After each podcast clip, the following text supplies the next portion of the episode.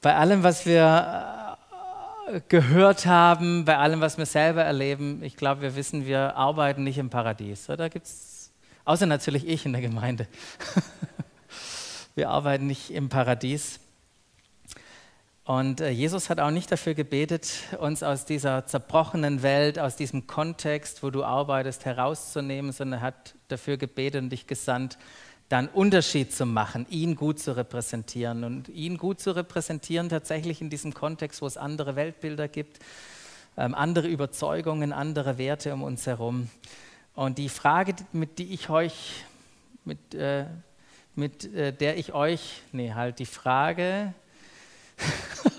Er kennt es, er predigt auch ab und zu. Also ich möchte eine Frage heute Morgen mit euch bewegen. Ist es noch besser, oder? Und die habe ich ja schon genannt. Wie entscheide ich in heiklen Situationen und in sogenannten Grauzonen? Wie entscheide ich da? Ich muss da immer spontan an einen Freund denken. Einen Freund denken, der Kfz-Meister ist und der in einer Kfz-Werkstatt gearbeitet hat. Und dann hast du ja so Azubis unter dir und der Azubi hat an einem Auto rumgeschraubt, hat was kaputt gemacht beim Rumschrauben. Dann ist der Azubi zum Oberchef gegangen, hat gesagt, was soll ich jetzt machen? Der Oberchef sagt, ja, tausch aus und setz dem Kunden auf die Rechnung. Okay, was mache ich jetzt? Was hättest du ihm geraten zu tun? In einem Kontext, wo das wahrscheinlich viele Werkstätten machen. In einem Kontext, wo du auch Geld brauchst, um Rechnungen zu zahlen.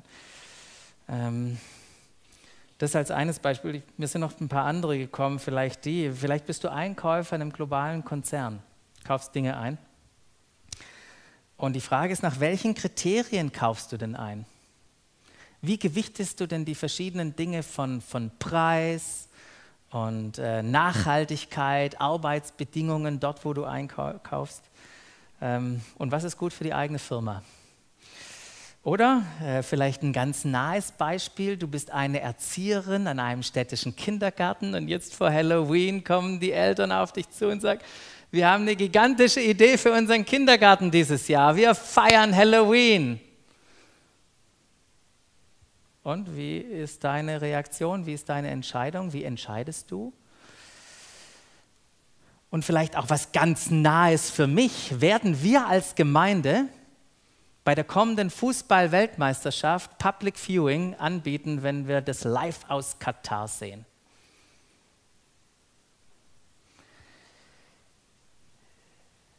Wir leben in einer Welt, wo es ganz, ganz viel Grau gibt.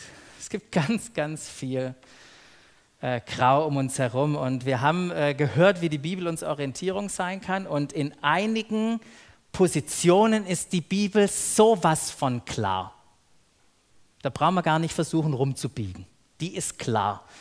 Doch vieles finden wir nicht in der Bibel. Da gibt es nicht so eine Klarheit drüber. Da sind wir herausgefordert, gute, reife Entscheidungen zu treffen. Und für gute und reife Entscheidungen braucht es zwei Dinge. Es braucht erstens Demut und Mut. Es braucht Demut, sich unter den Einfluss Gottes zu stellen. Und es braucht Mut, so zu handeln, wie man es empfindet, dass es Gott möchte. Dazu braucht es Mut. Und beides, Mut und Demut, ist unsere Basis, um gute Entscheidungen zu treffen. Paulus hat ein Gebet aufgeschrieben an die Gemeinde in Philippi. Im Philipperbrief ist das aufgeschrieben. Und sein Gebet ist tatsächlich auch mein Gebet für dich und für uns. Und da heißt es im Philipperbrief Kapitel 1, Ich bete darum, dass eure Liebe immer reicher und tiefer wird und dass ihr immer mehr Einsicht und Verständnis erlangt. Verständnis kommt, wenn wir Erfahrungen, deshalb habe ich das in Klammern noch reingeschrieben, wenn wir Erfahrungen machen, dann reifen wir an Verständnis. Und warum ist das so wichtig? Warum betet es Paulus? Er sagt, so lernt ihr entscheiden. Ihr lernt entscheiden, wie ihr leben sollt, um an dem Tag, an dem Jesus Christus Gericht hält, untadelig und ohne Schuld vor einem Richter treten zu können. Wir sollen lernen zu entscheiden. Er betet darum, dass wir an Einsicht, Verständnis, Liebe wachsen. So, jetzt kann dir das Druck machen, aber im nächsten Vers kommt so ein Hammerzuspruch Gottes an uns. Da heißt es nämlich, durch ihn. Nicht durch dich und dein Schlausein, sondern allein durch ihn. Jesus Christus wird euer Tun von dem geprägt sein, was gut und richtig ist, zum Ruhm und zur Ehre Gottes.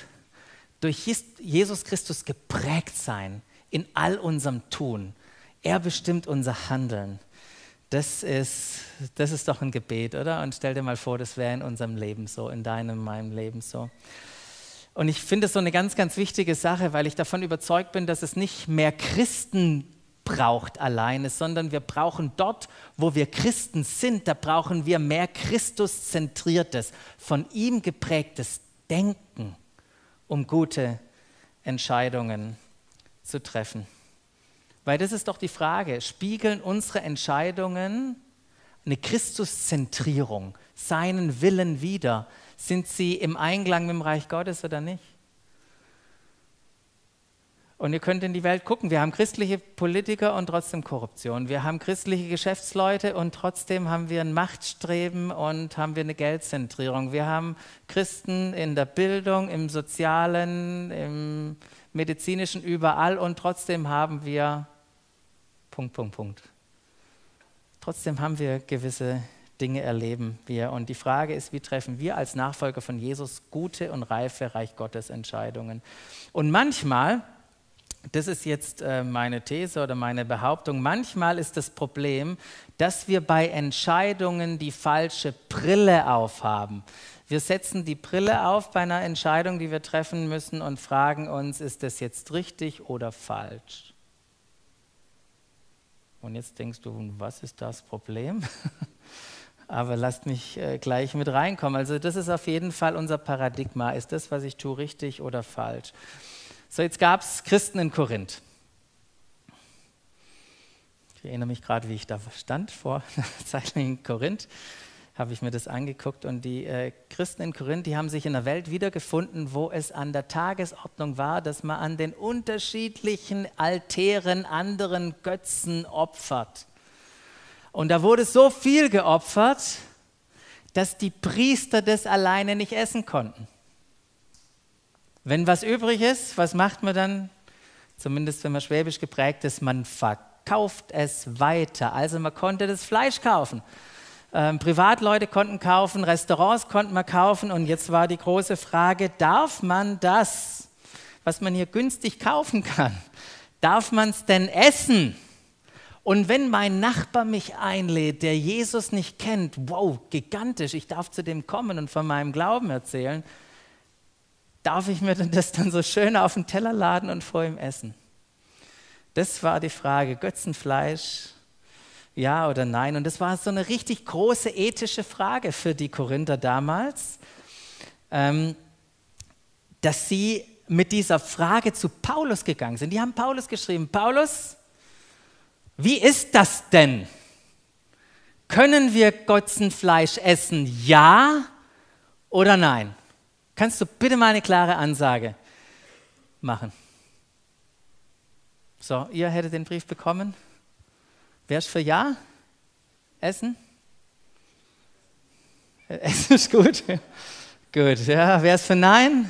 Kein Götzenfleisch. Okay, wir haben nicht so eine große Veganergruppe hier. Keine Veganer. Ja, also spannend. Und Paulus, von dem hätte man jetzt erwartet, als so ein ehemaliger Pharisäer, das war ja sein Leben. Ist das richtig oder das ist falsch? Von ihm hätte man jetzt eine ganz klare Antwort erwartet. Eine ganz klare Antwort, was ist richtig, was ist falsch. Und es ist faszinierend zu lesen, im 1. Korintherbrief, Kapitel 10, könnt ihr das nachlesen, da gibt Paulus ihnen keine klare Antwort von Ja und Nein. Stattdessen gibt er ihnen Prinzipien und überträgt ihnen die Verantwortung, aufgrund dieser Prinzipien reife und gute Entscheidungen zu treffen. Das ist, was Paulus in diesem Brief tut. Und darum geht es mir heute auch. Und wie ich das schon erwähnt habe, selbstverständlich gibt es Fragen und Entscheidungen, die ganz klar absolut richtig oder absolut falsch sind. Das gibt's. Aber es gibt eine Vielzahl an Fragen und Entscheidungen, die ich vorher versucht habe, ein paar nur aufzuzeigen, die wir zu treffen haben, bei denen es nicht ganz so einfach ist, wie wir das jetzt entscheiden. Wie wir das entscheiden, wenn die Firma noch auf den Cannstatter Wasen geht zum Firmenfest und da richtig gut gebechert wird, gehst du mit oder bleibst du zu Hause? Wenn du in einer Besprechung sitzt mit deinen Chefs und die fangen dann an, negativ und abwertend über die Mitarbeiter zu sprechen, sodass dir es unwohl wird, weil du denkst, was sprechen die, wenn ich nicht im Raum bin, über mich? Wie gehst du damit um? Stehst du auf und gehst? Oder wie lebst du oder wie triffst du Entscheidungen in diesem Kontext? Wir arbeiten, ja, und das weiß jeder außer ich, ja, in der realen Welt. Bei mir ist ja, ich habe ja so eine schöne Arbeitsbubble. Nee, glaubt es nicht. Glaubt es nicht, aber wir leben in einer realen Welt mit herausfordernden Situationen, da arbeiten wir und es gibt diese Grauzonen, wo wir einfach Orientierung brauchen, was wir tun sollen. Und Gottes Absicht, und das ist das Schöne, Gottes Absicht mit uns ist, dass wir zu einer solchen Reife in dem Leben mit ihm kommen. Das ist seine Absicht. Er möchte uns zu so einer Reife bringen, dass wir nicht mehr nur Entscheidungen treffen auf der Basis mit der Brille von falsch oder richtig, sondern mit einer anderen Brille, und zwar die von Gut und Böse. Gut und Böse. Jetzt fragt er mich, woher ich das habe. Und wir gehen mal kurz einen Vers in den Hebräerbrief rein. Der Schreiber des Hebräerbriefs, der nimmt nämlich uns hinein in dieses Paradigma auch von Entscheidungen. Da heißt es im Hebräer 5, habt ihr vielleicht schon mal gehört, da heißt es eigentlich. Also eigentlich müsstet ihr längst schon in der Lage sein, andere zu unterrichten. Stattdessen braucht ihr selber oder selbst wieder jemanden, der euch die grundlegenden Wahrheiten der Botschaft Gottes lehrt. Ihr habt sozusagen wieder Milch nötig statt fester Nahrung. Und Milch, das kennen wir, wir haben ja gerade ein Neugeborenes gesehen, das kriegt jetzt Milch, das trinkt es. Und in dem Bild bedeutet das ja, sie sind noch nicht erwachsen genug, um Reife und haben noch nicht die Reife erlangt, um wirklich gute Entscheidungen als Jesus-Nachfolger selbstverantwortlich treffen zu können. Selbstverantwortlich Entscheidungen treffen können. Und dann heißt es weiter, wer nur Milch verträgt, ist ein Kind und hat noch nicht die nötige Erfahrung, um sein Leben so zu gestalten, wie es nach Gottes Wort richtig ist. Feste Nahrung hingegen ist für Erwachsene, für reife Menschen in diesem Bild, also deren Urteilsfähigkeit aufgrund ihrer Erfahrung so geschult ist, dass sie imstande sind, zwischen Gut und Böse zu unterscheiden. Also eine reife Person kann gute, reife Entscheidungen treffen. Das ist, was hier uns der Hebräerbriefschreiber sagt. Und wie hängt es zusammen mit richtig und falsch und gut und böse? Wisst ihr, manchmal kann etwas richtig sein, aber in einem bestimmten Kontext ist nicht gut, schlecht, wenn wir die Entscheidung so treffen. Hat üble Konsequenzen vielleicht, ist einfach böse. Und es kann sein, dass es manchmal falsch ist, etwas zu tun, an einem bestimmten Kontext ist es gut. Als ich so Jugendlicher war, dann haben wir die Geschichten erzählt, wie die Bibeln geschmuggelt wurden hinter den eisernen Vorhang. Und dann fährst du dahin mit deinem Auto, dann hast du die Bibeln in deinem Gepäck. Und dann kommt der Grenzbeamte her, hebt seinen Finger unter deine Nase und sagt, haben Sie Bibeln dabei? Und in dem Moment kannst du ja nicht sagen, natürlich nicht. Du musst ja irgendwas raushauen. Und was war das? Eine Lüge mitten in sein Gesicht. Und ich kann dir sagen, eine Lüge ist falsch. Aber schon eigentlich gut, was wir da machen, oder? So Bibeln schmuggeln. Gibt so ein paar Sachen, die in die Kategorie fallen. Der Schreiber des Hebräerbriefs sagt, nur reife Personen können diese guten Entscheidungen in solchen Situationen treffen. So, vom Hebräerbrief zurück zu den Korinthern. Paulus versucht den Korinthern ja zu helfen und er gibt ihnen als Orientierungsrahmen ein paar Prinzipien. Und genau, ihr seht meine Zeit und meine Predigt. Und jetzt werdet ihr mir ein Versprechen abgeben. Ihr lest es mal daheim nach, okay? Dieses 1. Korinther Kapitel 10 und erlebt, wie es euch befähigt. Das Wort Gottes befähigt uns zum Leben in unserem Arbeitsplatz. Und er erlebt es da, wie das passiert. Aber hier die paar Prinzipien. Und vielleicht denkst du heute Morgen mal, machen wir es doch praktisch gleich, so hat es die Lissi auch gesagt, denk doch mal an eine konkrete Situation nach, die du hattest oder in der du dich gerade wiederfindest und sagst, boah, das ist Graubereich, aber hier so diese Halloween-Geschichte in deinem Kindergarten oder wie auch immer, da muss ich eine Entscheidung treffen, wie ich das mache. Nimm doch mal diese Frage ganz kurz mit in deinen Kopf. Und dann das erste Prinzip, das ich euch mit euch teilen würde, ist das Prinzip der Gnade. Es gibt ein Prinzip der Gnade. Und da ist die Frage, macht es frei oder bindet mich das? Macht es mich frei oder bindet mich das? Und auch hier wieder Korintherbrief, jetzt springe ich nochmal ein Kapitel oder ein paar Kapitel vor, sonst finden wir die Sachen alle im Kapitel 10, aber im 1. Korinther 6,12. Und das ist ja die Stelle, die jeder Jugendliche kennt. Hey, alles ist mir erlaubt. Genau, wenn es früher bei uns darum ging, darf man ein Piercing haben oder ein Tattoo und zu sagen, hey, ich habe hier eine Bibelstelle, alles ist mir erlaubt.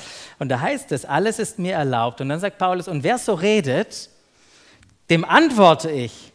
Aber nicht alles, was mir erlaubt ist, ist auch gut für mich und andere.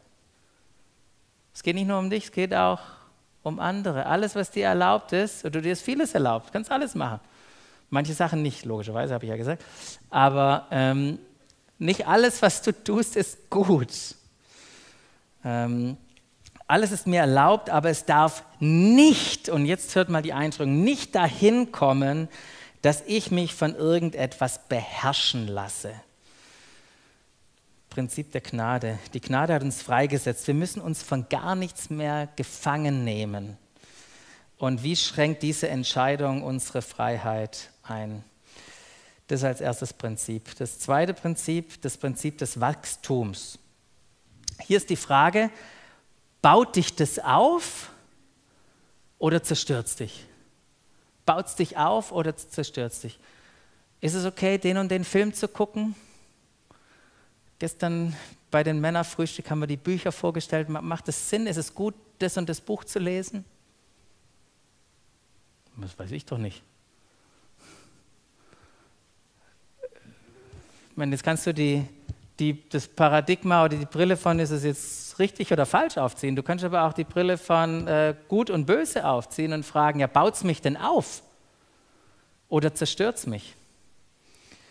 Und da heißt es auch hier im 1. Korinther 10, 23, alles ist erlaubt, sagt ihr. Und sagt Paulus, ja, es mag sein. Aber nicht alles ist deshalb auch hilfreich. Alles ist erlaubt, aber nicht alles dient der Gemeinde. Das habe ich gelernt. Wenn es diesen Test nicht besteht, dass es mich aufbaut, sondern zerstört, dann mache ich es nicht. Und was hatten wir gestern, wenn du im Kino sitzt und du merkst, der Film ist absolut Balla, balla, dann bitte steh auch auf als Schwabe und denk nicht, aber ich habe doch bezahlt, jetzt muss ich da durchgehen. Genau. Prinzip 3, Prinzip des Gewissens. Die Frage ist, bekommst du Schuldgefühle oder wirst du zur Freiheit ermutigt? Das ist so eine Gewissenssache. Ist euch das schon aufgefallen, dass Leute eine ganz unterschiedliche Sensibilität in Bezug auf ihr Gewissen haben? Und das meine ich jetzt nicht wertend. Ich meine das jetzt einfach nur mal als Feststellung. Wir haben unterschiedliche Ausprägungen, auch was unser Gewissen angeht. Und wenn du ein schlechtes Gewissen hast, dann mach's nicht. Sagt dieses Prinzip. Dann ess kein Fleisch. 1. Korinther, auch wieder hier der Vers 31, da heißt es, was immer ihr tut, ob ihr esst oder trinkt oder was es auch sei, hatten wir letzte Woche schon, da heißt es, verhaltet euch so, dass Gott dadurch geehrt wird. Auch mit unseren inneren Haltungen. Gut, dann machen wir noch die letzten zwei schnell. Das vierte ist das Prinzip der Einstellung. Die Frage ist dein Verhalten selbstsüchtig? Oder bist du sensibel für die Gefühle deiner Mitmenschen? Auch hier wieder Paulus sagt, jeder soll auf den Vorteil des anderen bedacht sein. Nicht auf den eigenen Vorteil. Und das ist auch, da steckt diese Freiheit dahinter, diese Idee, das Konzept von Freiheit. Und was Paulus hier sagt, ist, deine Freiheit, die wird geführt und gelenkt durch die Liebe. Die Liebe ist der Schlüssel. Wenn du alles vergisst heute, dann nimm das mit. Der Schlüssel, um gute Entscheidungen zu treffen, ist Liebe.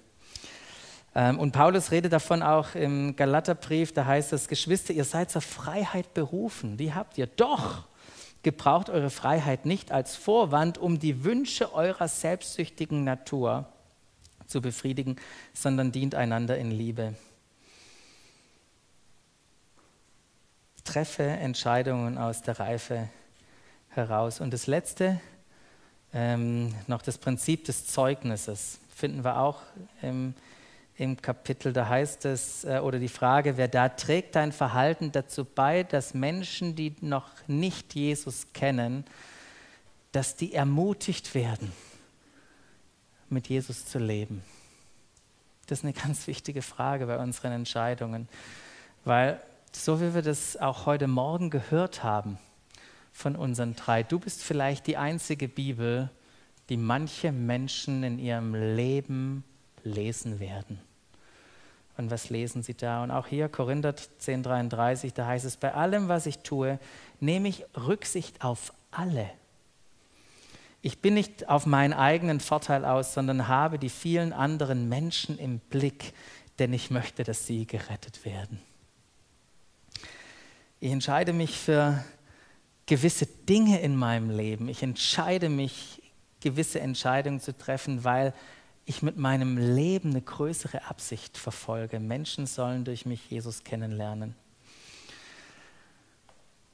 Das ist ein kleiner Orientierungsrahmen, was ich gestern beim Männerfrühstück, also wir machen da ein paar richtig gute Sachen. Was ich da auch noch mitgenommen habe, war nicht nur für sich irgendwie ein paar Prinzipien durchzugehen, sondern auch zu erleben, wie der Heilige Geist uns hilft und unterstützt beim Durchgehen dieser Prinzipien und wie wir auch mit Freunden drüber reden können, über die herausfordernde Situation. Hey, kann ich mal deinen Rat holen, was ich tun kann?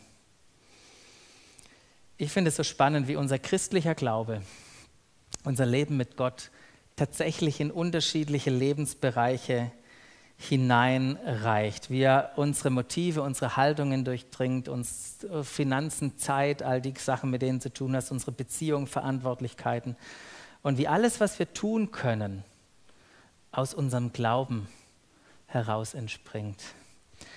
Gott zu kennen und darin zu reifen, nicht nur von ihm zu wissen, ja, sondern wirklich Erfahrungen mit ihm zu haben, befähigt dich zum Leben. Wie treffen wir Entscheidungen? Braucht zwei Dinge. Um den Kreis zu schließen, es braucht Mut oder Demut, sich wirklich Gott zu unterstellen, von ihm zu hören, was er möchte. Und dann braucht es Mut, richtig Mut, das, was du erkannt hast und glaubst, was das Richtige ist, auch zu tun. Und manchmal müssen wir Entscheidungen treffen, ohne genau zu wissen, was Gottes Wille ist. Aber lass dich nicht lähmen von der Angst, ist das jetzt richtig oder falsch? Sondern gehst Risiko ein. Und wenn du denkst, das ist das Gute, was ich tue, dann tu's und lerne, mach deine Erfahrungen mit Jesus auf diesem Weg. Wir möchten jetzt noch ein gemeinsames Lied singen, was für ein Gott, und da gibt es so einen wunderbaren Vers, da heißt es, deine Liebe, deine Kraft lebt in mir, zeig mir meinen Weg, dein Wort leuchtet hell und klar, ich bin erlöst, wiederhergestellt, befreit durch deinen Geist.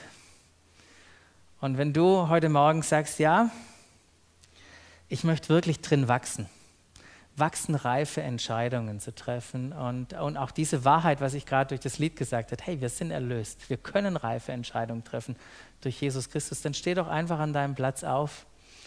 Und ich möchte einfach noch für dich beten, für jeden, der sagt, hey, ich brauche hier Weisheit, ich brauche einfach das Regen Gottes, hier gibt es Entscheidungen, die ich zu treffen habe, wo ich mir nicht sicher bin,